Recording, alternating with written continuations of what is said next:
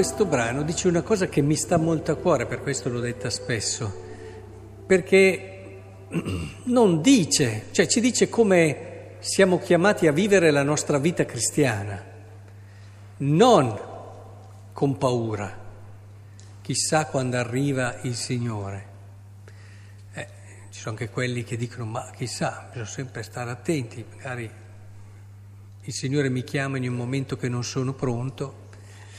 Ora, se agiamo così, se questo amministratore fidato avesse agito così, indubbiamente eh, che ansia, e poi sempre attento,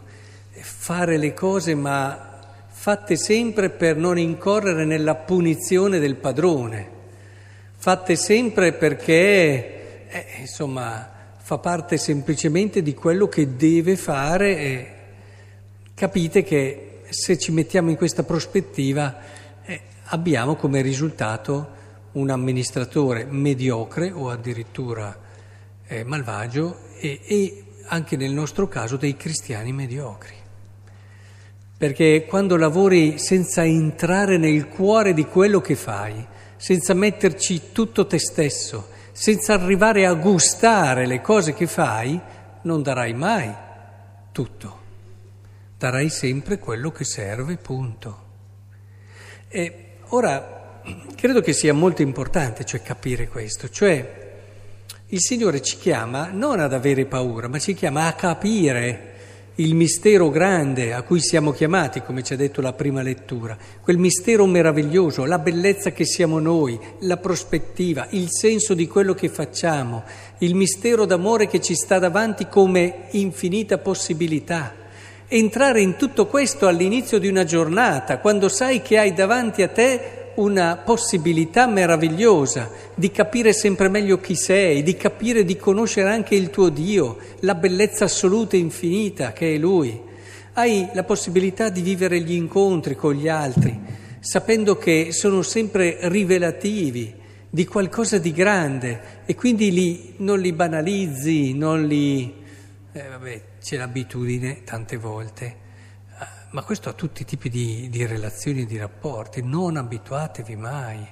Ecco, una vita cristiana vissuta con maturità rende sempre nuove tutte le cose ed è questo il bello, che dai un'intensità, non fai perché le devi fare, non fai perché è semplicemente giusto così, ma le fai perché ci sei dentro ed è un qualcosa che ti riguarda, perché la senti come tua.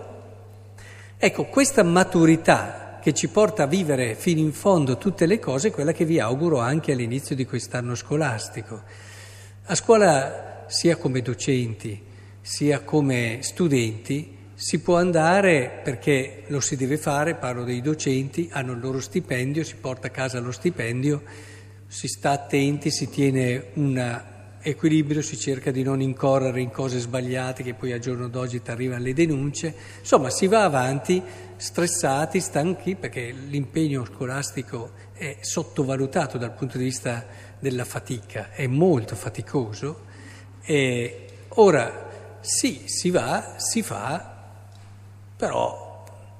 ma se uno capisce la bellezza, il senso profondo, le opportunità infinite che ci sono in questa bellissima professione,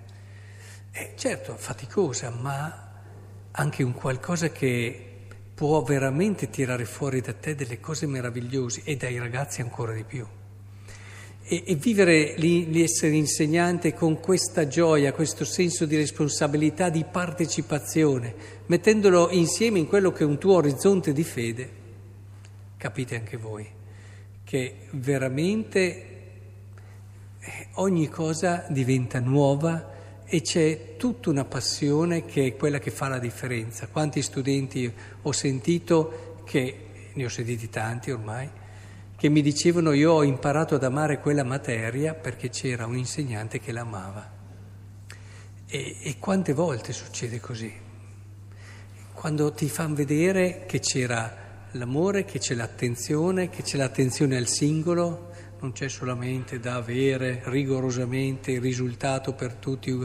ma l'insegnamento non può mai essere semplicemente schematico, scientifico, occorre anche quella elemento che non è calcolabile, che è l'ascolto, la compassione, l'entrare nella situazione dei ragazzi, quella, quell'aspetto che fa realmente la differenza. E per i ragazzi vi invito davvero a studiare, non perché prendere, prendete un bel voto. Voi studiate per prendere un bel voto, ragazzi? Mm, a volte sì, però, e ci sta, dai, in parte ci può anche stare. Però finché si studia per il bel voto, non si impara, soprattutto no, non amando, difficilmente dopo si arriva ad entrare a gustare, a capire la bellezza del crescere attraverso lo studio, farsi un metodo, imparare davvero ad aprire la mente, aprire il cuore aiutandosi gli uni gli altri. Perché sai, dopo se si lavora solo per il voto, magari metti che il compagno di banco prenda un voto un po' più bello del tuo, ti dà anche un po' da fare. E invece si vede che si lavora insieme, ci si aiuta, ci si sostiene. E questo credo che faccia davvero la differenza. Quindi amare quello che studiate vuol dire amare voi stessi dare alla vostra inizio di vita, perché siete tutti molto giovani, una prospettiva tutta nuova, tutta bella e tutta ricca, che poi manterrete anche nella vita, nel lavoro che farete, anche nel come affronterete, per chi ha la chiamata a sposarsi, il vostro matrimonio. Cioè diventa uno stile, non mi accontento che vada bene, non mi accontento di stare bene, cerco di capire, di comprendere tutto quello, ad esempio, che il matrimonio può dare, ci entro e lavoro per. Sia quando scelgo chi sarà il mio compagno o la mia compagna, sia quando cammino con lui per realizzare i nostri sogni, i desideri e gli ideali che il Signore ha messo dentro questo mistero grande. Insomma, diventa proprio uno stile che cambia la vita. Quindi, in questo senso, eh, vi auguro davvero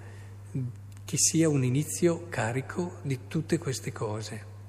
e vedrete che allora arriverete a fine anno che raccoglierete tanti frutti.